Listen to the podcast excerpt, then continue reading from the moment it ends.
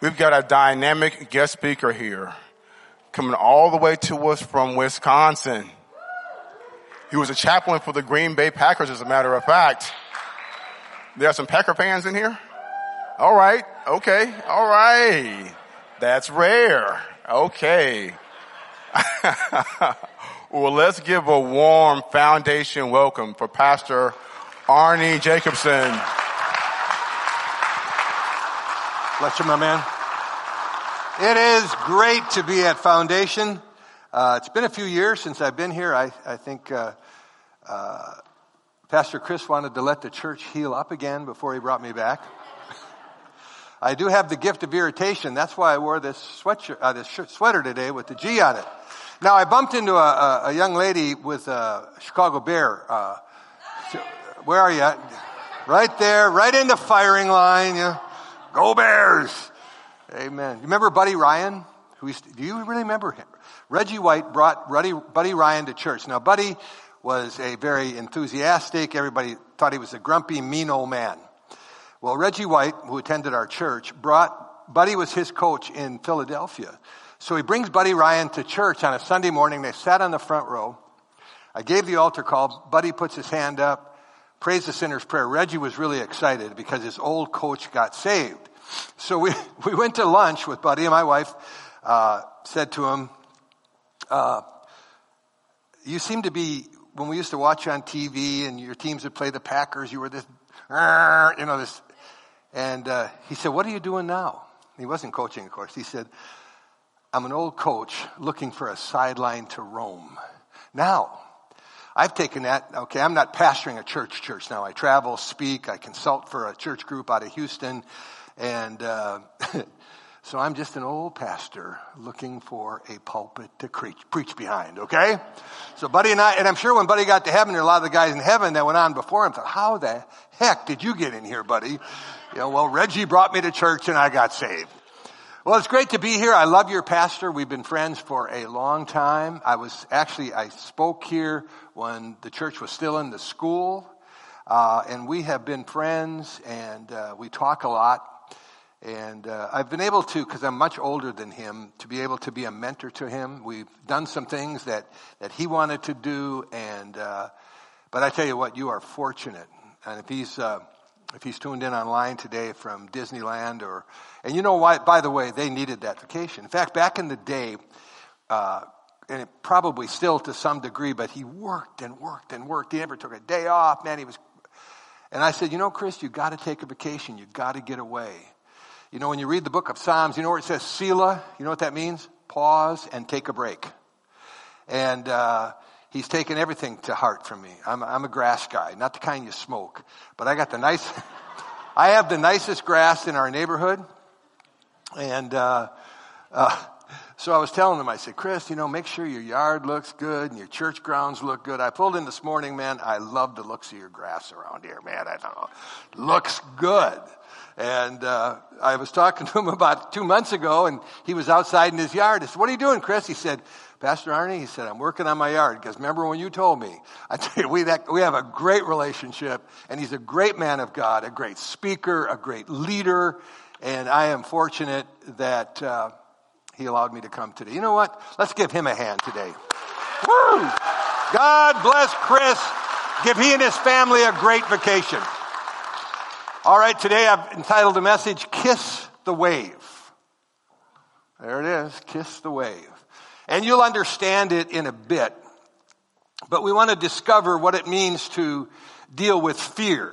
You know, the scripture says God has not given us a spirit of fear, but of power and of love and a first, uh, and a sound mind.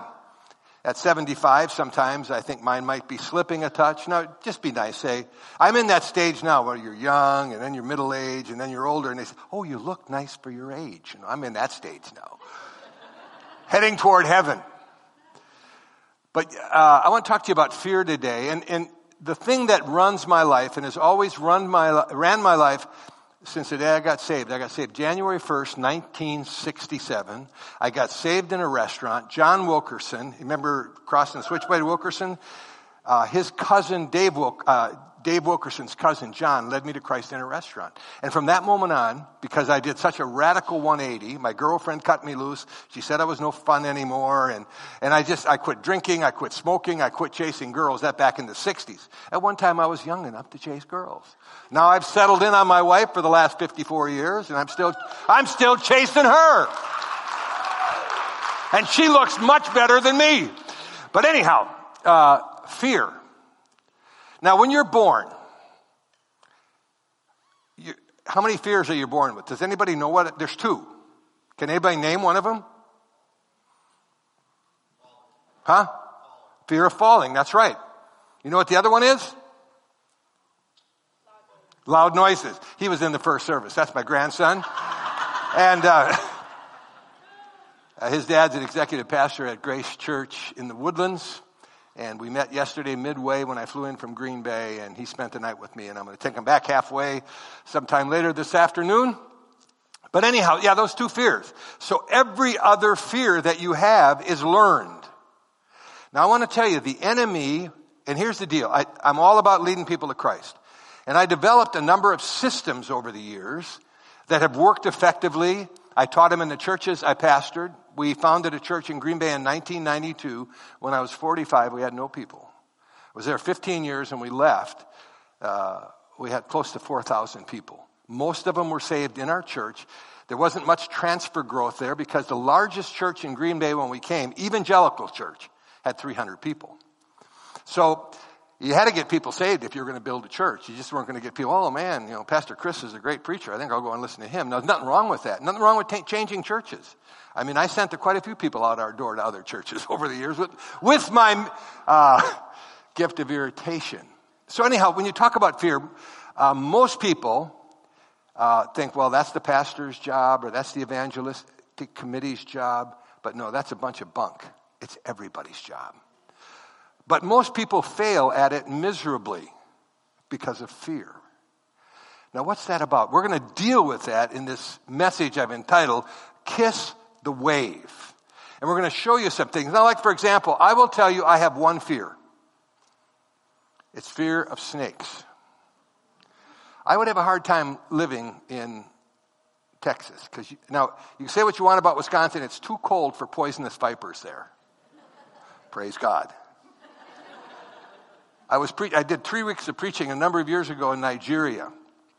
And they got every kind of poisonous viper known to man. One night we were going to, uh, I was going to preach at a chapel service, and, I, and from the missionary compound to the chapel was about 100 yards at night, and the, and the missionary had a, a flashlight, and he was flashing. I said, What are you doing? He said, We're looking for spitting cobras. That's a bad snake. And so I'm like this. The whole time in Nigeria, I'm like this. I came into your church this morning. Nice grass. I just don't hope, I hope there's no poisonous vipers crawling through there, you know? I got back from Nigeria, took a chiropractor three weeks to get my neck back up because it was glued to my chest from looking down so much. But it's a fear. And you know, I'm really thinking about it. I was thinking about it when I was working on this message this week. You know, I'm, I've never touched a snake. I mean, I've never even picked up a little grass snake. Closest I've got is I've touched a turtle's head. Well, they say it's pretty, pretty similar, I guess, but yikes. But how do you deal with fear? That's what I want to talk to you about today. Now, you have a great pastor. He's a great teacher, great preacher. You've got classes and you get, you, I would say you're probably, if you've been here for a, a, a period of time, you're pretty well educated in Christian things. Would you agree? Yeah. But I, I say this, and it, this is irritation again. Most of us as Christians are educated far above our level of performance. Because what the gospel is all about. What did Jesus come to do? To seek and to save the lost. He looked over Jerusalem and he wept. Are you weeping over Bastrop or the community you come from? Do you have a heart for your neighbors? Do you have a heart for the waitress? Do you have a heart for everybody? And then how can you reach them? Now I've developed some tools. One of them is, and this is really special.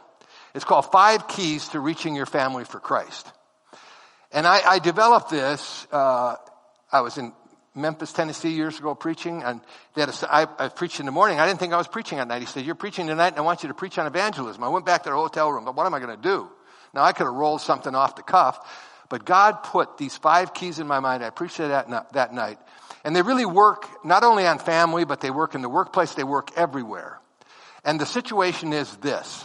There's a scripture in Peter, uh, First Peter says, on any occasion when you're asked to give a reason for the hope that's in you. Now think about that a minute.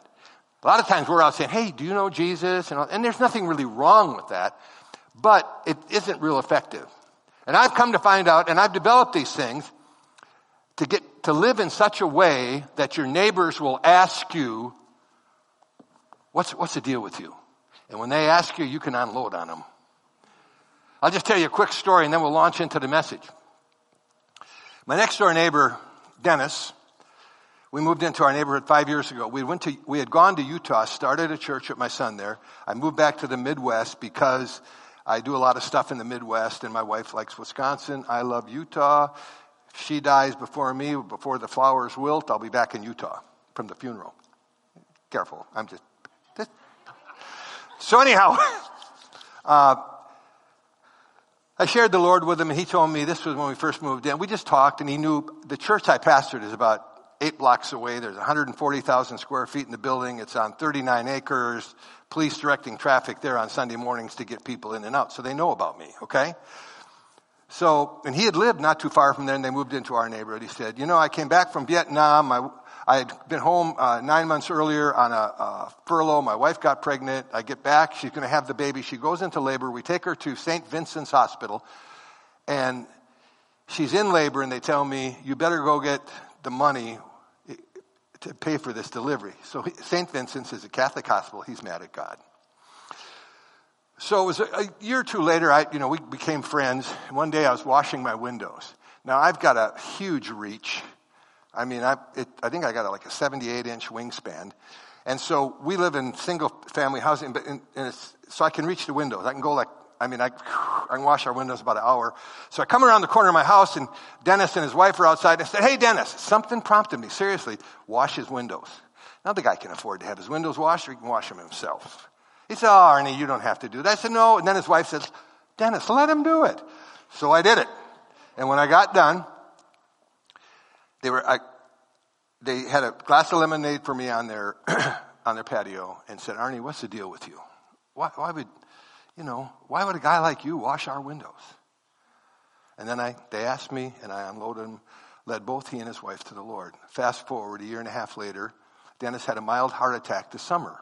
Now, I also cut his front grass. Now, we live in a neighborhood, they cut your grass, they do everything, but they don't do it good enough for me, because I'm a real grass guy. I don't smoke it, but I'm a real grass guy, okay? And so, I'm coming around the corner because I want everything to look even. They go through so fast it doesn't look doesn't live up to my expectations.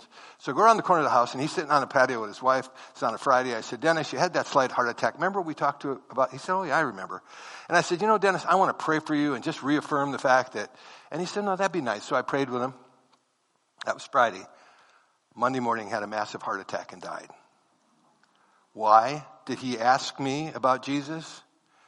Not because he had been to church and knew everything, but I did something for him and he asked me. And I want to tell you what, that should be repeated. I could tell you stories until three o'clock this afternoon that the people I've led to the Lord from doing random acts of kindness to being the best that I can be in the workplace and everywhere. And see, that's what we need to do. But why don't we do it? You know, I had this little revelation. I mean, I told you, I mean, I've gotten people mad at me because I get mad at Christians who come to church pay their tithe. Now, that's all good things. Work in a class, maybe usher or whatever, but they never touch anybody for the gospel. And, then, and that gets me mad. I want to slap them. So don't get close to me today. You're liable to get one. Up. No, I'm just kidding. But uh, I was at a, uh, two weeks ago, I was in Fresno, California. One of my former assistants pastors a church there called the People's Church. It's a huge church. They just did a $20 million addition for, for cash. I mean, the place smells like money. And, uh, uh, but I, he, he has 40 full-time staff members. Okay, that's full-time people working on staff to run that big thing. So I did the staff meeting. And I asked him this question. Now, these are people working there, paid there, working in the kingdom of God, right? So I said, how many of you on the staff have led someone to Christ in the last three months? Two people raise their hands. Now, these are paid professional clergy, and they've got people working under them running things. And you know what? You follow the leader, right? So we're going to deal with this thing called fear. And I got to move along quickly because according to the clock, I've got 15 minutes.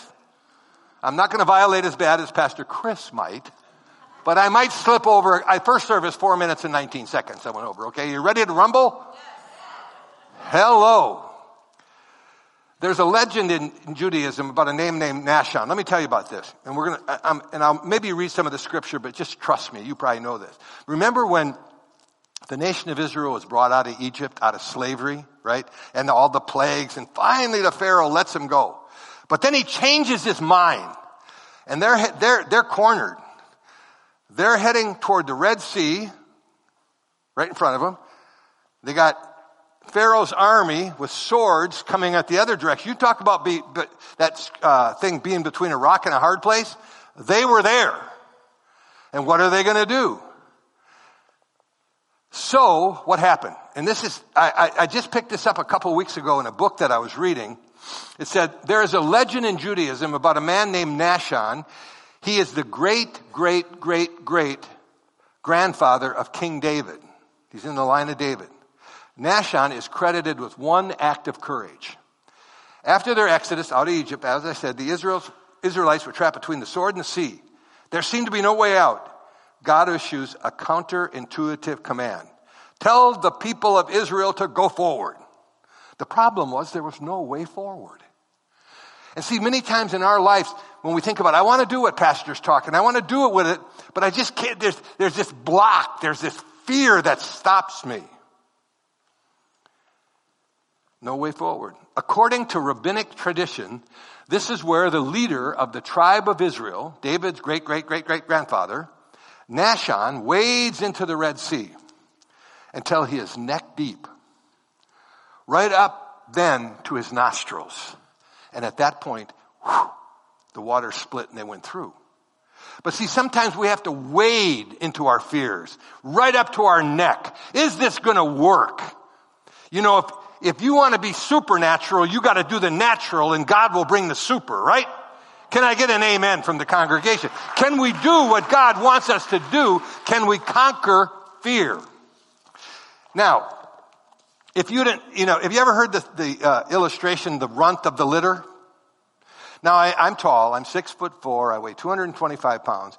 I got a, a 79 inch wingspan, okay? They actually measure guys at the NBA draft to see how wide their wingspan is. I mean, I, so I got these long arms and different things. But I was the shy, I was the middle child in our family. I was the shyest. I was always a touch funny. But if I had to talk to a stranger or give a speech in speech class, I couldn't sleep the night before. I would go to class, I would sweat, I would clam up. I had this unbelievable fear of that stuff. Now, in the net, the natural with me was when I went to Bible college, I uh, answered a job thing in the paper, and it was for selling Wear-Ever cookware door to door. Now, some of you older folks might remember it's a really good stuff. My wife's had a set. I think she got a set the third time I dated her. I paid dearly for that stuff, I'm telling you. We still have it. And it still looks great and it works great. We've had a hundred couches, I don't know how many cars, and, but that old Wear-Ever cookware's popping right along. Now, here's the deal. Good product. But I remember after being trained, I go to the first store. They had a, they, they had a, a, a, a we sold single working girls and of course parents and different things. But, so I go to the door. I am so frightened that I prayed that they wouldn't be home. Because I had a fear. You see, the fear of rejection, the fear of someone saying no to you. And that works in every level of our life and it handcuffs us. But I went in. Now I had to push through that because sometimes your life circumstances are the mother of you having to do what you didn't want to do. I had to make money. I was married. I was going to Bible college. And I got very good at it because I realized that if you had a good product and you presented it right, people would buy. In fact, I, when I graduated from college, I was in ministry six or seven years before I made more money than I did my last year in Bible college. Because I had 19 guys selling cookware for me and I was just Mr. Buy a pot and pan guy. But I pushed through that fear. So that was natural fear. But then when I got saved, God added the supernatural to And then I realized I can supernaturally figure out ways to reach people for Christ. That's why I brought these book, books along. Not to make money. They're $10 each. All proceeds go to feed a hungry family, mine. but I tell you what, especially the, the, the one on uh, five keys to reaching your family. I have another one on the high cost of resentment. So many people, Christians, are full of resentment. It's, it's an anchor. They can't get their mind off how they've been hurt or what happened. Maybe you're the person that, so all, everything I do is for evangelism, for reaching people for Christ. That's why when people come to church over and over again and don't do anything, don't bring people, don't, don't, you know, when you start doing that, life will take on excitement and thrills, right? Right. Kiss the wave. Psalms 114 says, The sea saw it and fled as the water turned back. Someone had to step in the water. Someone have to, has to go after it and get the job done. So if you want God to do the super in you, you have to do the natural. It takes God to make the highway through the sea. It takes God to help you kiss the wave. The first step is always the hardest. My prayer is from the first service till now, and I must have went over well because I didn't bring enough books along. I mean, there'll be enough for you guys if you do like they did. But the reality is people want to reach people for Christ. How many of you have friends and family that don't know Christ? That little book, Five Keys to Reaching Your Family for Christ, if you take it and follow it, there'll be steps you can do on holidays, things you can do. And I tell you what, I have seen my mother, there were 16 kids in her family, all single shots, no litters. When I did my grandmother's funeral 25 years ago, there were, she had 169 grandchildren and great great grandchildren. She was a high stockholder in Hallmark cards. I did one of my uncle's funerals. I led him to Christ two days before he died. He was a Lutheran guy. They went to a church that sat about 200. Ours sat over a 1,000. So my aunt called me and said, Would you do the funeral at, at your church because there's so many relatives? We did the funeral. I told him what happened to Uncle Kelvin two days before he died. And in that service, over 170 of my relatives came to Jesus Christ because I applied these principles in the book. Now they might not get saved tomorrow, but it's a promise. Believe on the Lord Jesus Christ, thou shalt be saved and thy household. And it's not talking about your kitchen cupboards or your garage or your car or your furniture. You see, that's what it's about. You gotta, you gotta get moving. You gotta, gotta go after it. And you have to take the first step. And you have to say, God, I want you to use me. Back to the runt of the litter. Things fall out of my head, but they do come back in. Now, I was reading this, was fascinating. I, I used to watch on, even on, on, on uh, Sports Center, they would have these uh, shows where they get these, they call them sheep dogs or cattle dogs or whatever, and then they'll, they'll get a, say a hundred sheep, and they take, a different dog will take those sheep and put them into the, you know what I mean? And whoever does it the fastest without having a lot of stragglers wins an award. Cattlemen and sheep herders or sheep ranchers will tell you that dog is probably my most important piece of equipment that I use. Okay? Back to the runt of the litter. People who breed those dogs, every, every litter has a runt. Okay? Smaller, uh, whatever. So when, when they, when the runt is born, they'll, they'll put a piece of, uh, well, uh, something around its neck. Maybe a cotton something or another, and they just tie it real loosely. Because eventually that little dog if it doesn't die, we'll catch up with the rest of them. And they want to always designate the runt. Why do you suppose that is? Because when they sell them, the runt is the most expensive. Why do you think that is? Because it had to push and push and push to survive. And it's got a great heart. Now that to me tells about a lot of us sitting here many times think, well, I'm the runt of the litter in Christianity. I'm not Pastor Chris. I'm not Pastor Arnie. I'm a whatever. I'm not, I'm not. And I'm just quiet old me. But you can wash someone's windows. You can cut someone's grass. You can bring them something. You can pray over your neighborhood. You can take walks in your neighborhood. You can do it. Right? And see, you push through that fear. And I tell you what happens. Have you ever heard of David Wilkerson Cross and the Switchblade? Some of you older might have. Well, his, his, his cousin led me to Christ. John Wilkerson was his name. His son, Rich Wilkerson, has been an evangelist. Many of you, you've been around a while, would know Rich. But, so I get saved. I had a 65 Chevy Super Sport. I wish I had it now. I see them go through the auction at like 50, 60 grand if they've redone them. I paid 3,500 and some dollars for it. You can't even get a good radio in a car for that today. I got the whole doggone car. So anyhow, after I got saved, and it had four on the floor, 327, it was regal red, bucket seats. Man, it was a chick magnet car, I'm telling you right now, back in the 60s. and so anyhow, Rich wanted to go for a ride in that car, the pastor's son. So we go for a ride and I need gas. Now back then they didn't, you didn't have the, we didn't even have credit cards. We didn't have computers. We didn't have cell phones. We were really limited. So I, I they put the gas in the car. I go in to pay and there's a lady to collect the money. Now I am raw. I mean, I'm uh, fresh out of the hopper of getting saved. I had, I had things to clean up. My moral life, my language, you know what I mean? I used to know a lot of dirty jokes. Man, all that stuff had to go, right? I had a dirty old mind when I got saved and it needed the good old washing. That was the case. But anyhow, I'm still new. You remember, you know, it takes a while to get up here. So I'm, I'm, at the counter with the girl and I'm trying to tell her about Jesus. Now I didn't wait for her to ask me. I hadn't washed her windows. She didn't even wash the windows on my car, by the way. Anyhow, so I say to her, Oh man, you got to give your life to Christ. She get out of here. Leave me alone. Don't throw that Jesus stuff at me. So I go back to the car and get in the car and Rich says, What's up? Now, please understand. Remember, I got to clean up my book. I said, Rich, Jesus Christ, she wouldn't accept Jesus. So I swear, trying to figure, you know what I mean? Now don't, don't, don't start crying. You know, I'm just illustrating, but when I pushed through, God cleaned me up and got me moving in the right direction to lead people to Jesus, right? So back to that group that I, that I taught, the staff that didn't lead anybody to Christ.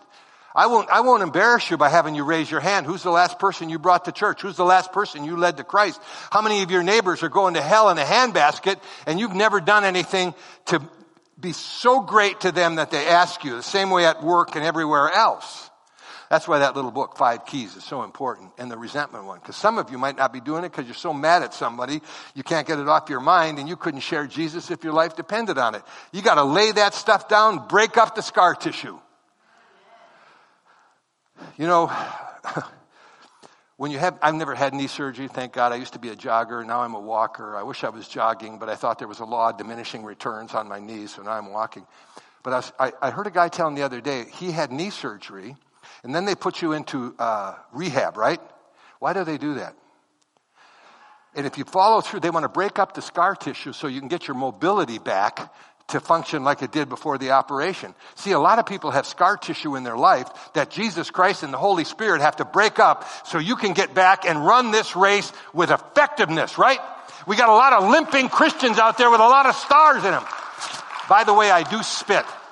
And it isn't because I'm old. I spit when I preached when I was young. In our churches, they had what they called a spit zone.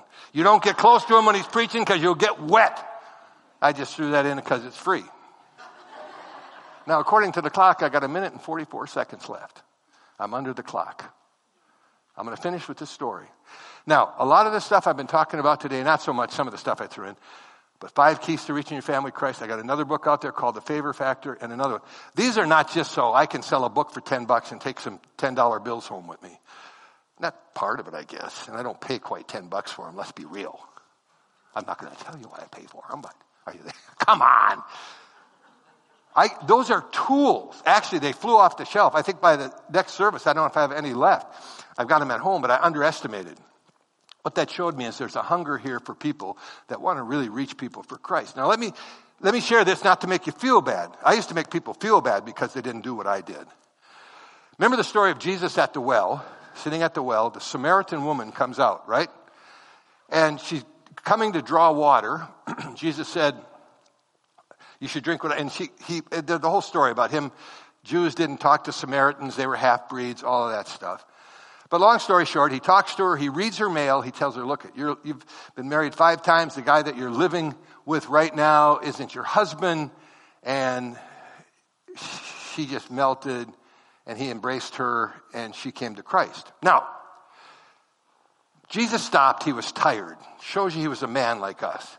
So his 12 disciples, they sent him into Samaria to do what? To buy food, right? So they're going into Samaria to buy food. This woman's coming out to draw at the well. Why didn't they talk to her? Do you get it? Even the 12 walked right by one of the major sinners from Samaria. I close with this little story. I told you I was in Fresno. Sunday after church, I spent a little time with Pastor Dale. Been, he was my assistant for years, and now he's the pastor of this church. We went over to his house. We had recorded the Packer game. We knew they had won before we watched it, which made it a lot more enjoyable. Probably lose today because Aaron Rodgers is not playing. And I know you're really heartbroken, that Bear fan. Just so sick about this. By the way, Aaron Rodgers came to our church. He worked with our youth. But now he's away from God. So pray for him. He's a sinner, and his parents in California are praying that he'll come back to God.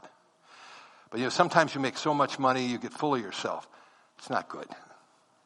And even the spirit over the football thing in Green Bay is not good. I mean, it, they, if they lose, which just hasn't been often, thank God, child abuse goes up, wife beating goes up. I mean, it's nuts. So anyhow, I get back from Dale's house. I'm in the hotel. I'm tired. Been a long day. Something says, go for a walk. So I'm a walker, but I normally don't walk. I'm, I'm not going to walk this afternoon. I'm just telling you, unless God tells me to, okay? And I'm hoping He won't. And uh, so I take this about a four mile walk. I go two miles about one way, and I'm coming back, and I'm walking down the sidewalk on a busy street, and about 20 yards, I see this lady coming. She gets closer to me, and you could tell she had sadness written all over her. And I, I, I said, Ma'am, are you okay? And I mean, it wasn't a busy street. I wasn't trying to pick her up or anything. And I don't do that because that's why I've been married 54 years. I would be killed if I ever did any of that stuff. And uh, she said, Yeah. She said, You know, my husband has been abusing me. We're on the verge of divorce. I don't know what to do. So I prayed for her and I led her to Christ on the street there. Now, I could have walked by her. I could have said, Hi, how you doing? She'd probably said hi. But see, this is where we got to tune in. See, a lot of people would like to stop, but fear stops them. But those are learned fears. Now, in those instances, God used that. I didn't have a chance to wash her windows or do something wonderful for her or give her 20 bucks or whatever. But God has plans. And so you got hurting neighbors, you got hurting family members. All you got to do is start being so nice that they cannot, and they're going to say, What's up with you? Just like Dennis, my neighbor, did. And when I did his funeral, it was packed. I told him what happened. I gave an altar call at that thing. And you know, I'm just Arnie Jacobson, the runt of the litter. The one they would have tied a piece of something around my neck. Even my classmates from high school, a small town, they can't believe it. They used to watch us on TV. Is that really Arnie? You know what I mean? That's, it can't be. But see, God can take you and have you do things that you never believed you could do. Now I'm three minutes over. I'm about done. And I want you today to kiss the wave. When we were kids, we lived on Lake Michigan, and the big waves would come in. The water's cold, but we were kids, we didn't care. And those waves, on, they called them northeasters. They'd come in, the waves maybe this high, and we'd run out on the beach and we'd go out and the wave would knock you back. But you know what we learned? If you dive into the wave, you can get to the other side. And that's what I want to encourage you to do. Dive into the wave, kiss the wave, and let God begin to use you in a, in a fashion never imaginable. Stand with me. And here's how I want to close this. We did this in the first service. It only takes a second. I want to pray for every one of you, but I can't get to you individually. So, what we did in the first service, we just had people come forward and stand here. We're not going to ask any questions. We're going to pray for you as a group. Would you do that? Would you just step out from where you are, all over this building? We're, I'm, and I'm going to quit preaching so I don't spit on you, so come on. Would you come? Don't be frightened. I mean, come on. You know, did you ever watch The Price is Right? Boy, they call your number, you'd run down so fast to get the bid on that item, but I'm in church, man. And you don't have to come, but if, if you would, that'd be nice. And we can pray for you where you are. But see, by taking this simple little step out, it's like you're walking toward the wave. You're walking toward the wave. And you said, you know what? I'm going to kiss the wave. I'm, I'm, I'm, I'm going to, I'm going to walk through that fear. You see, when I was born, it wasn't like when I came out of my mother's womb, I say, I hope there's no snakes in the nursery. You know? No. I learned that fear. And so we're going to eradicate that, and I believe God is going to take you, corporately, this church, to another level. Let's pray. Father, right now I pray for these people. Lord, they're great people. They love you. They got a great pastor. They know the word. They've been educated well. And many of them maybe function like I've been talking, but there's so many of them that want to, but fear stops them. And Lord, like the, the general at the Battle of the Bulge, they were, the troops were surrounded on every side, and the general said to them, This is a great opportunity because we can attack from any direction because they were surrounded. The devil wants to stop you. He surrounded us with fears, doubts, agonies, hurts, resentments, pain, and we stand against it in Jesus' name. Now, the last thing, and it's done. If you're here today in this room, and maybe you were like I was in that January day, in 1967, I was away, I didn't know God. And if you don't have Jesus in your heart, we're not going to embarrass you, but I'd like to pray with, just raise your hand. I want to give my life to Jesus today. Let, yes, God bless you. Is there anybody else? And you. And you. God bless you. Let's pray this prayer together. Dear Jesus, I'm a sinner. Come into my life. Forgive my sins. And from this day forward, I'm going to serve you. And everybody said, Amen. Amen. Let's give the Lord a clap offering. Thanks for having me. Have a great day. And I even have a bear fan applauding down there. That's, it was hard, I know. Go. If you don't have the money, I'll give you a book.